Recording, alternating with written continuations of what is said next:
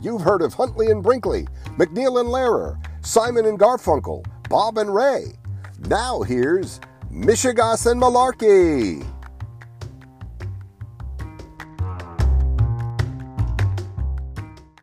Hello. Hello, hello, hello. How are you? Good. How you doing?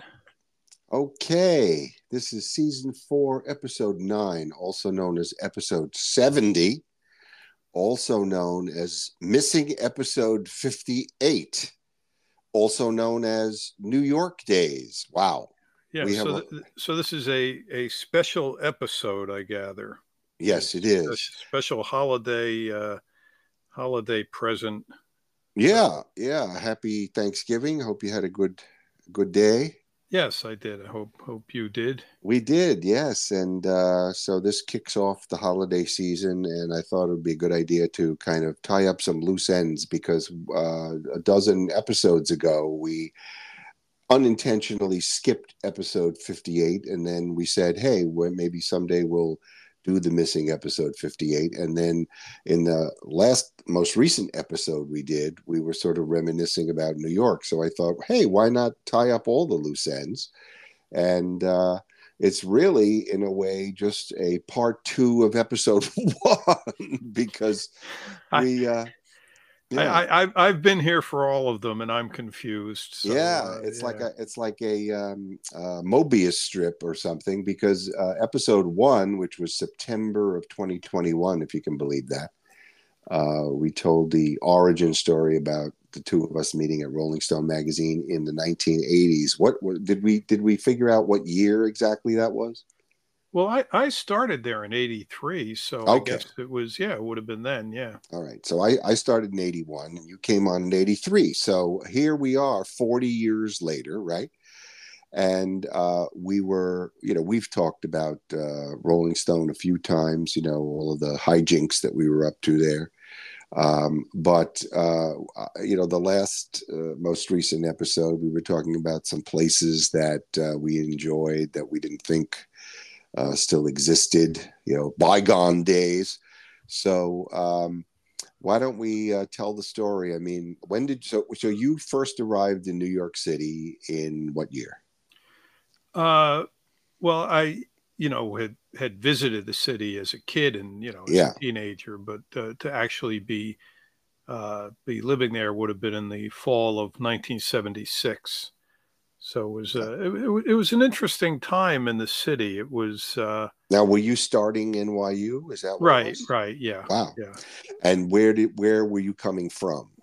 Uh, mean- Pennsylvania. Okay. So but the yeah the thing that was uh you know i was thinking about this earlier today it was like you know new york was always saying it was it was getting it together it was on the upswing it was remember the i love new york campaigns Sure. and all that but the city was just a mess i mean it was now, was really- that Ford to New York drop dead around that that time?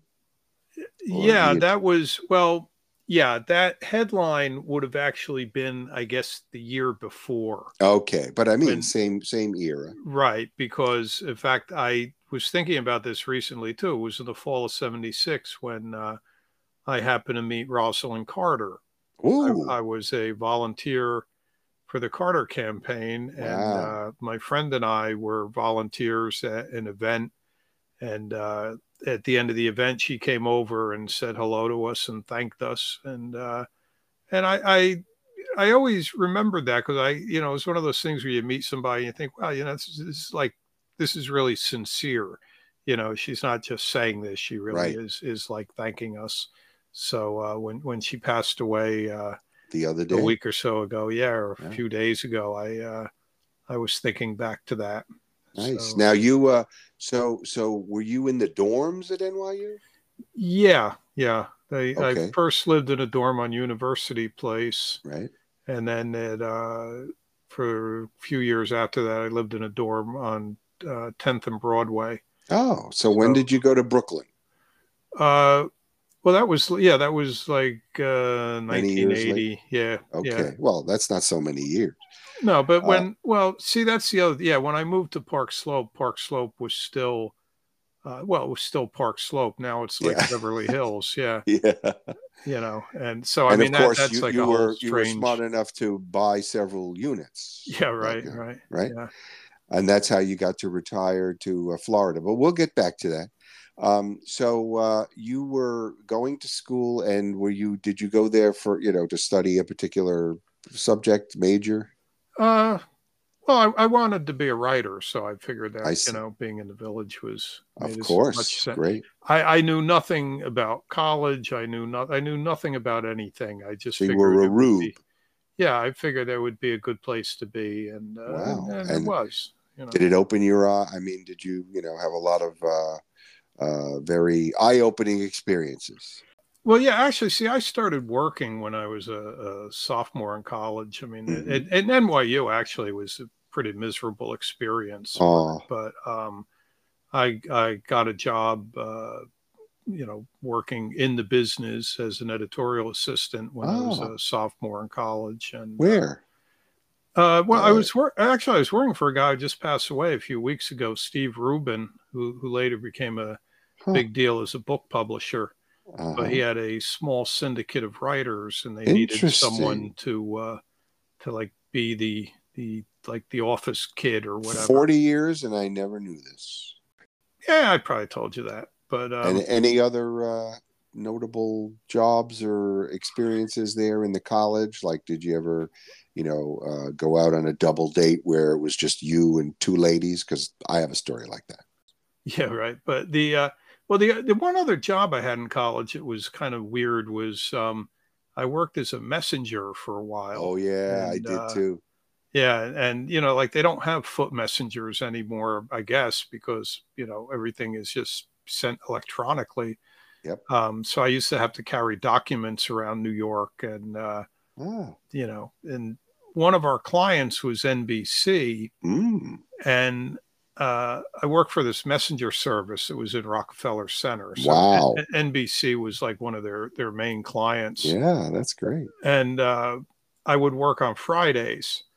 So I would often be sent to pick things up and bring things back to Saturday Night Live. Wow. So I could get into like the Saturday Night Live studio because I'd Oh have to like gosh. find one of the producers or something and and deliver stuff. So Lorne uh, Michaels.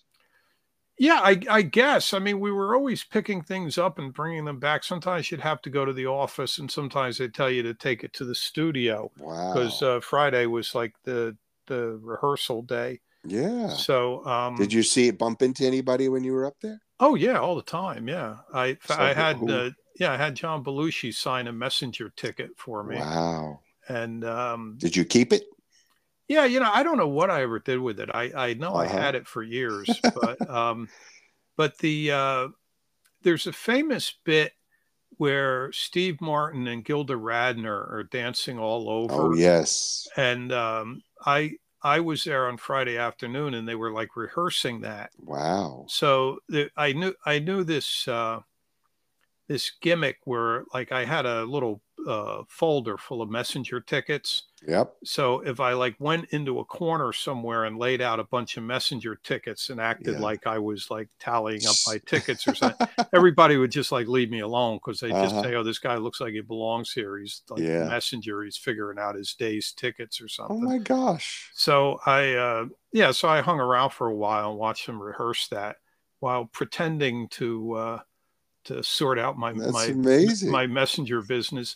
Well, you see, the thing is, it, it- now there's like so much security that you can't get oh away yeah. with stuff no, like that. no, but, no, no. you they, know- they would they would first of all the ever since the anthrax they pro- probably process mail across the river in New Jersey. You know? right, right, exactly, yeah. uh But we, yeah, we used to uh, walk in and out. I mean, we had to go through what at the time was heavy security, but you would just, you know, show your messenger stuff. and, Sure. you know, the guy Very would wave, cool. wave you in.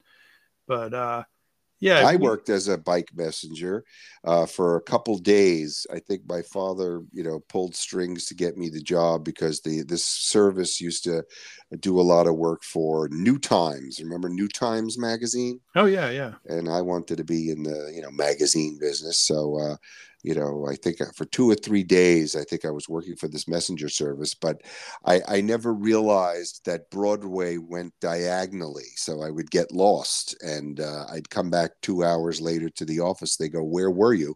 And I would say, I don't know. I started out on Broadway, like on the west side, but then I, I kind of ended up on the east side somehow, you know?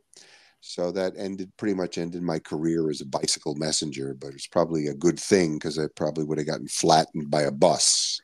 If if we were on like a game show and, yeah. and somebody said like, you know, is it, you know, like something that that you know Alan never did, or so you know, I I right. would I'd like I just can't fathom you being a, oh yeah a bicycle messenger, yep.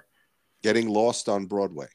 See, you didn't do it long enough to get like really insane. Like like no. the real the real bike messengers were just absolutely right. crazy. But I mean, the, the, the taxis and everything they open the doors when you're riding by. Oh yeah, yeah. It's very dangerous. Anyway, then I went on to um, a couple. I think the first job. Well, when I was in college, I I arrived in uh, 1977. So, uh, like in January of 1977, because I transferred over to Columbia and I was living in the village with uh, a buddy of mine on Thompson Street. It was a seventh floor walk up, and we paid uh, $375 that we split. So, um, those were the good old days and one of the jobs I had was in the planetarium gift shop, and you know sometimes you'd see a celebrity come in there. I think I saw uh, Anne Bancroft with uh, you know her son by uh, Mel Brooks, right? And uh, you know used to hang out and uh, interact with the classes of school kids a lot of you know uh, fun uh, interactions with them also worked at the bookstore Marloff's Paperback Corner in uh, Sheridan Square. Do you remember that? Oh yeah, yeah, absolutely, yeah. sure, yeah. And uh, that's where one night a guy came in and brought a uh, an armful of Black Sparrow press editions to the uh, to the cashier where I was working, and uh, hand me his Amex card. It said Lou Reed. Yeah, there you so go. That was, that was another brush with greatness. And uh, one day I was walking in um, Sheridan Square and stopped at a red light. I don't know if I've told the story, and I noticed that John and Yoko, I think it was like in the late 70s or maybe even 1980, um, were stopped, you know, were waiting to cross with me. And I looked over at them and kind of mumbled to myself, oh, so that's what they're up to. And, uh, you know, and then we crossed the street together. I never actually uh, spoke to them. Uh, what else did I do? I did I did have a date with two women. I took them to uh, uh, to to a place called the Jazz Cultural Theater for the Sunday Jazz Brunch, which took place I think at about two a.m. You know Saturday night into Sunday, and uh, that was definitely a memorable evening. Feel free to cut in anytime. No, no, uh, no. That's I'm I'm still uh, I'm processing. I'm, yeah, well, processing. I'm still processing bicycle messenger. Yeah, yeah. well, to me, it's the it's the uh, double date with two women that was uh, kind of the more uh, atypical. But uh, what else did we do? Let's see. So we got to Rolling Stone. We've covered that in the past, and then I keep uh, forgetting when you left. I left in I think it was '85. So when did when did you? Yeah, leave? yeah, I was like late '85. It would have been. Yeah, okay. Before yeah. the holidays, yeah. And then I went over to uh, Staten Island. I sublet my village apartment to uh, Sheila, who was uh, the Random Notes editor, and later became a uh, celeb in her own right for a number of reasons. But I'll preserve her privacy. And um, uh, and I went to Staten Island. I worked for the newspaper and uh, you had a uh, you had a note here about any New York crime stories. So, uh, as a reporter, I was once assigned after the uh, who, who, was it that got uh, killed at Sparks Steak Club? Which which mob boss was oh, that? Paul Castellano. Yes, and he yeah, well, he Staten was Island. a Staten Island resident, of course. Yes. Yeah, and and many of them were, and uh, so the the editor in chief that night sent me to his house to uh, get the local angle and uh, ring. They, they, told me ring the doorbells of the neighbors and ask them for uh, for uh, you know reaction. So I uh, you know there's like a whole gaggle of reporters and things camped out in front of Castellano's house. So I go next door and ring the doorbell, and I, you know, and then somebody over the intercom, a woman says, uh, "Who is it? What do you want?" And I said, "I'm just uh, from the newspaper asking you about, you know, how you feel about your neighbor, Mr. Castellano." and then she starts a stream of expletives and uh, you know it explained uh, it was explained to me later on that was his daughter's house oh yeah wow so you're, uh, so you're uh, i'm you're a rookie well you're lucky to uh, lucky still, to be alive lucky to be walking that's for sure yeah, that's for sure and you had an experience with crime in new york yeah i, I don't know i might have mentioned this once um, i was in a restaurant in I think it was February of 1978. I remember it was a cold night and it was a late night. I was with my girlfriend and with another couple. And I, I think we worked for one of the student newspapers. And I think we had had to go up to the printers and do proofreading or something. Right. So we came back to the village and we went to get something to eat like late, like, you know, 10, 11 o'clock at night. And we are sitting in this restaurant on um, I think it was on, on, the corner of Third and Sullivan. The restaurant's not there anymore, mm. but uh, you know we're talking, and you know it's like uh, you know four of us are just talking about whatever, and I hear this like it sounded like an explosion, and I thought something blew up outside. I thought like a truck backfired or something. Right. And I I turned and I looked out the window and I couldn't see like you know we were sitting by a, a window in the restaurant right in, in, a booth and i didn't see anything outside and then i heard someone in the restaurant scream mm. and i turned around and there was all this smoke like up like by the front of the restaurant uh-huh. and here a guy had walked into the restaurant and fired a bullet into the ceiling wow uh, to get everyone's attention which if, sounds if, like something out of pulp fiction it was crazy yeah so the so the guy starts screaming he uh you know, he wanted everybody to throw their money on this table, like up in the front of the restaurant. And he, and he was like waving the gun around, like, you know, it was right. a little. Uh, and this know, is crazy because that's that's like a heavily Italian area, like uh, close to Little Italy, and you wouldn't think that somebody would dare to to do that. Who was the guy? The, the, well, I don't think they ever caught the guy. I oh. mean, he was just some, you know, I guess he was some, you know, guy who needed money for drugs or something. Right but um, it was a, a, white guy with short hair and a mustache. And he was right. wearing like a members only type jacket, like huh. one of those, like kind of like, you know, I don't know. Sounds like maybe he was trying to send a message to somebody. Yeah, I don't know. But anyway, so like uh, we had to throw money on the table. So like I, the thing I remember vividly is all I had on me was like a twenty dollar bill that I Ooh. thought was gonna like you know pay for me and my girlfriend, and then I'd have like a little left over for yep. the rest of the week. You know, right. that would be it. So I uh, I threw the twenty on the table, mm-hmm. and and it was just it was scary because the guy was obviously really hyper, and he had already fired the gun. I mean, you could see that there was like a hole in the ceiling. So. Uh, you know, you knew it was real.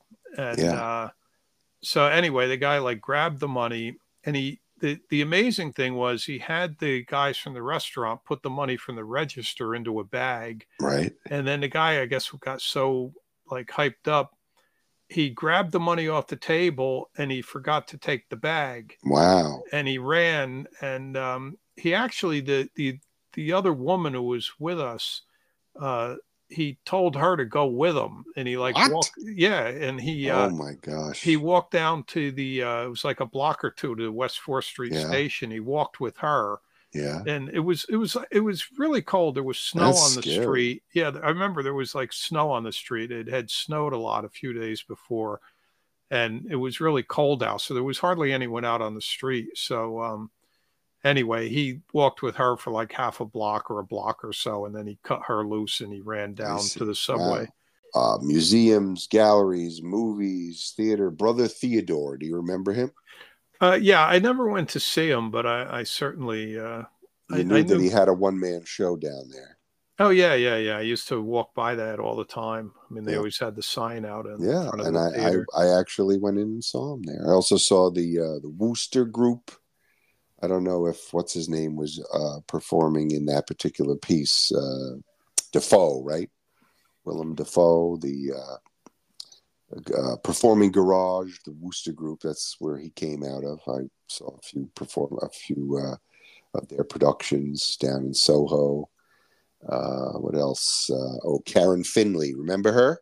Oh yeah, yeah, performance sure. artist. Yeah, we we remember her every Thanksgiving. Yeah, yes, yes, we certainly. Yeah, I saw the uh, restored, you know, Cop- uh, Francis Ford Coppola restored uh, Napoleon, Abel Gance's Napoleon at Radio City Music Hall with the live orchestra. Used to love to go to the Ziegfeld Theater and see all the, the you know, Star Wars movies there. Yeah, I I went to uh, a screening of Apocalypse Now there. Wow. And uh, my my boss was going to be out of town, and he had uh, passes for the screening, so he told me to go see it. So my girlfriend mm-hmm. and I went, and I mean, I I had some idea what the movie was going to be about because you know we'd been in the news a lot, and uh, yes. And the thing that was interesting is Neil Simon was sitting like in the row like behind us and diagonally. Mm. I recognized Neil Simon, and there were wow, and there were a bunch of other like celebrities in the screening, and uh, it was one of those things where, you know, we there there were no reviews out yet because I guess some of the reviewers are actually in the room, and. Mm. Uh, the movie played, and at the end of it, there was just like dead silence. Like nobody knew what to say. You know, it was, you know, it was really, uh, wow. Uh, it, it was it it might have been in a way it might have been like the most um like impactful movie that I ever saw like with a crowd, mm-hmm. you know, like like when it sure. ended like nobody knew what what to say. It wow. just like everybody was just completely uh completely stunned. And yeah. and it's funny because there's so many things in that movie now that are like uh you know part of the popular culture, of you know, course. you know, uh, clichés, memes, you know and mm-hmm. but when you know i can vividly remember seeing it all for the first time and just being wow that's know, amazing. stunned at the ziegfeld. At the ziegfeld. Oh yeah yeah it was it great, was great place yeah when to, when the uh, doors started playing on the soundtrack i mean it was um it was really something you know? No i, I don't think that exists in, you know i mean the ziegfeld i think is an event space now i don't know. Yeah it's I, not I think it doesn't continue as a movie theater. Yeah i think you're right. Um mm-hmm yeah, I think they have uh, like corporate events there or something like that. Mm-hmm. Yeah. Now, other places uh, that no longer exist. Um, I think uh, we were talking about some bars last time, but um, Max's Kansas City, where I got to see Patti Smith in television, uh, CBGB, uh, where I guess I saw the Ramones there, but more memorable than that was the, the uh, show I went to with Kurt Loder uh, which I think I've spoken about. And then there were uh, all those other clubs like Danceteria and uh, ones in the 80s, the ones in Soho, like Area, where strange things were happening. Yeah, yeah, I, I remember. I think I think we saw the Minutemen at Danceteria. Yes, we did. Was it Danceteria or the Peppermint Lounge? It was. They were one or the other. Right? Yeah, and um, I think great show. I think you and I saw the Mekons at CBGB's. Okay, and I and I I remember seeing other things there, but I don't. Sure. Like sometimes I'll like see some weird phrase in a headline or something. It, like you know, it's one of those jokes where uh, it looks like the name of a band, and right. I'll think, you know, yeah, if if, if oh, somebody told me I saw them at CBGB's, I would just say, yeah, I guess I did. You know, like, you know. Uh, now, uh, I was making a list of places that I thought were gone, uh, and remembered a little hole in the wall called the Bagel that I liked a lot on, uh, you know, West Third or West Fourth or something. Um, but I used to go to the Ye Waverly Inn before uh, it was taken over by uh, what's his name, Graydon Carter. he turned it into a chic place, but it used to be like a like a kind of fallen down sort of restaurant that was open for a long time. But the uh, the White Horse is still there, as far as I know. Um, the Old Town Bar, I think, is still there, and also Fanelli Cafe, right? I suppose, yeah, um, yeah. The Old Town. Um, I worked. I worked for a magazine that was on like 22nd Street or 20, mm-hmm. 21st Street. It was, and uh, we used to go to the old town because it was just you know two blocks away Right. I Um, think it used to be in uh, featured in the opening to the David Letterman show. That's right. Yeah, they had a Mhm. like they had like a guy with a steady cam like walk through Yep. the bar or something like that. Yep. Yeah. Um, and Fanelli still turns up. Uh, I forget which uh, which which recent movie uh, took place. You know, there was a scene taking place outside that, and I've been in there recently. So I, I mean, a- a month or two or three ago, it was still open. Cafe Reggio. Did you have a favorite uh, coffee place Uh, when you were down there? not not so much. I mean, yeah, I remember going to those places, but I never. Yeah, what was it? There was Figaro. Right. Um, yeah, like around Bleecker So and many. MacDougal, there were a whole. was there one called San something San San Remo San, San something? there was a restaurant called Sandalino's that was Yeah, maybe that's what I'm thinking. was of. like yeah west of Sixth Avenue. That that I used to like going there because you could like order stuff. Um, they had like blueberry pancakes, like you Mm. could, uh, like no matter what time of day it was. I right. I think they catered to, uh, you know, I think going back they catered to people who worked odd hours, Sure. so you could buy like like what would be a really nice breakfast at five in the afternoon if you wanted it. Yep. And uh, So, um, so after so Rolling Stone, you left, and we left in '85, right? Uh, and you continued on, I guess, living in Brooklyn and working for magazines as a fact checker. Yeah, yeah, um, yeah. Going to different places. In fact, I I, I think I mentioned this. I, I was uh, I would do fact checking work for Spy, and it was Oh. at the time that Spy was like just completely obsessed with Donald Trump. Yes. And, yes, I, and I remember like going on a date with a woman, and like you know, she was asking me, "Oh, you know what, you know, what's it like to be in the spy office or something?" Right. And I said, "Man, th- these people are like obsessed with this guy, Donald Trump." I said, "Like who, you know, like who the hell gives a shit about Donald Trump?" you know, I mean, it was like I. I mean, we know.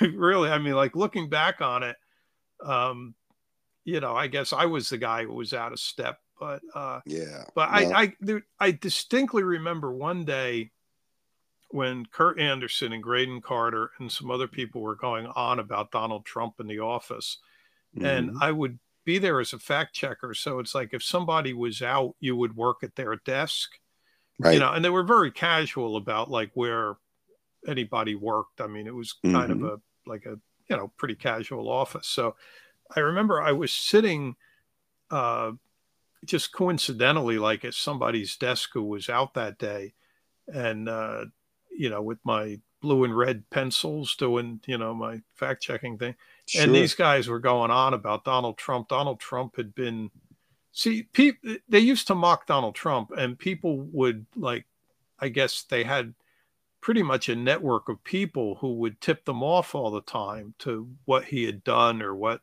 you know Mhm. horrendous thing he had done the night before and these guys were going on about it and it, and I I just remember thinking to myself like who you know who cares I mean my god you know and then, you know, this story I told you, I said to this woman, God, I mean, like, who gives a shit about Donald Trump? You know? I mean, it's amazing to me these years later, like people are going to jail uh, because of their devotion to him. Right. You know, like, Wow. like if somebody had told me in like whenever that was 1988, 89, hmm you know, that would happen, I'd say, yeah, right. You know, the, the, Yeah. what, He he he failed up.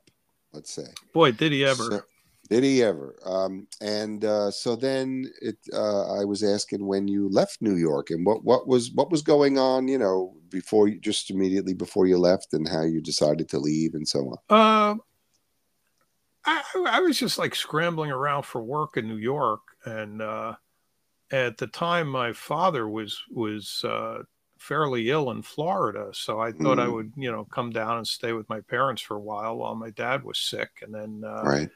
Uh, he wound up recovering and actually living, you know, quite a while after that, thankfully, which was nice. Good. But uh, so I just, you know, I came down to Florida and then I kept, you know, thinking I'd go back and then uh, I started working on the internet. So it didn't really Right. matter where I was. Right. Right. Right. So, And you had were you had you left the same Brooklyn apartment where that you had always been in? uh, Is that where you moved out of? No, no, no. I had no. I had another apartment after that. I see. In uh, and where in Brooklyn? Yeah, yeah, like a like slightly different neighborhood, but still in Brooklyn. Right. Yeah, mm-hmm. and uh, so, but you know, it's it's weird. Like I, you know, like I'm always grateful that I lived in New York when I did, but right, I I don't really know if I'd want to live there now. You know, to be honest, right, right. It's like. uh you know, so and, and I feel Did bad. you live like, there about 15 years? Yeah, yeah. That, yeah. But I, I feel bad for, uh, like, I, I know a, uh, a friend of mine's daughter had lived in New York and uh, is no longer living there. And I, I don't really know the details, but I think it was just too difficult to, to like sure. live in the city. It's so expensive. You can't uh, live a normal life, you know? That's right. Well, I mean, we, kids... we didn't live like normal lives, but we, we, I mean, you know, we lived kind of wacky lives, I guess, but it was livable. You know what I mean? Yeah. It wasn't like, like yeah, you could pay the rent and and eat, you know, with a good decent job. Um, I don't know if that's the case anymore. So the kids, you know, I mean, it's just a kind of a migration thing where, uh, you know, we lived in the village, then we had to move to the East Village, then we had to move to Williamsburg, and then now they're they're li- moving deeper into. Uh, into Brooklyn and Queens.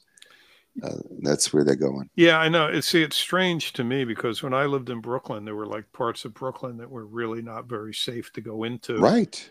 And right. uh like and now we can't afford to live there. Right exactly. I mean now now you like you see in the paper like some celebrity lives there or something and you're like what, what the hell are they doing there? You know? Forget about it. You know? I mean that was one of the reasons i went to staten island because i wanted to see something different.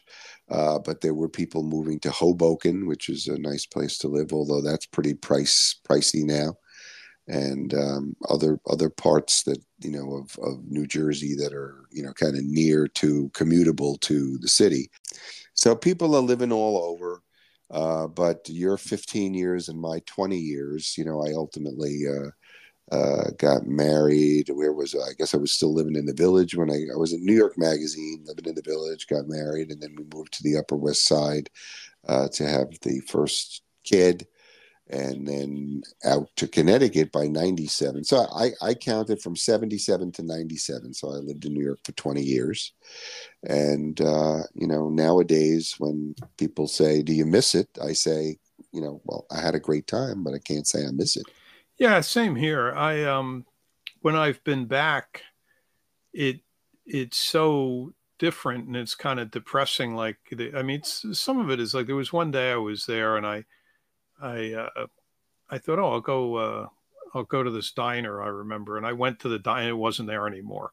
Right. You know, and and and and everything is under the scaffolding, like the entire. Right. Well, yeah, that, yeah, I know that's another bizarre thing.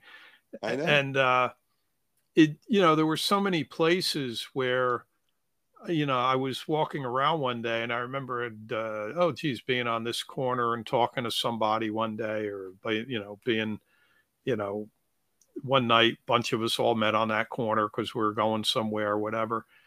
But everything is different. I mean, it's just it it's not um you can't you know like you can't really miss it because it's just not there anyway. So uh mm. you know, but I mean that's fine. Nothing lasts. I mean that's you know it's uh everything mm. is transitory. So uh, wow, all know. things must pass.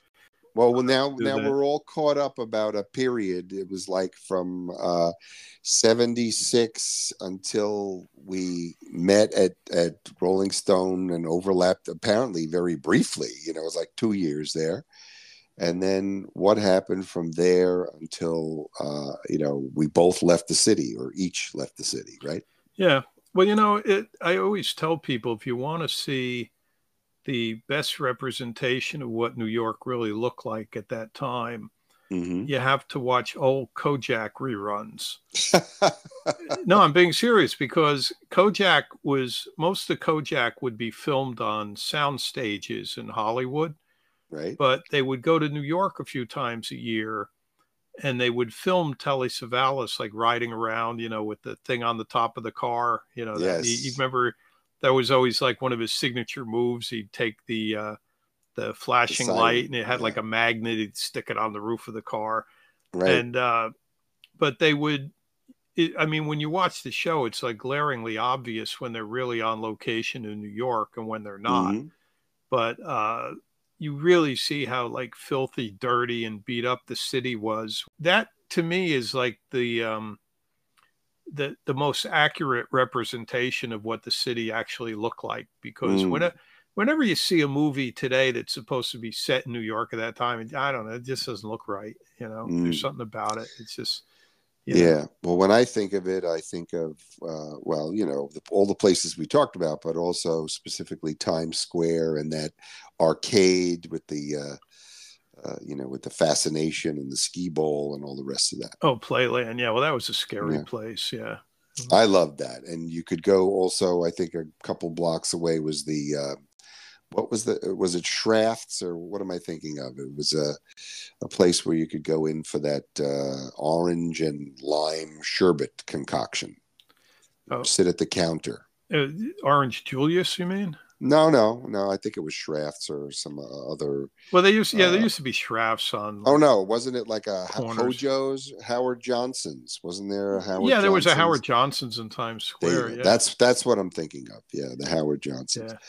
So that that's what I always think of from those days. But glad we could fill in some some reminiscences of New York days. So we'll Yeah. pick up again with our regularly scheduled program next time. Yeah, there'll probably be some news that we can talk about. Uh, there's a chance of that. Okay, take it easy. Take care. Okay. Bye bye.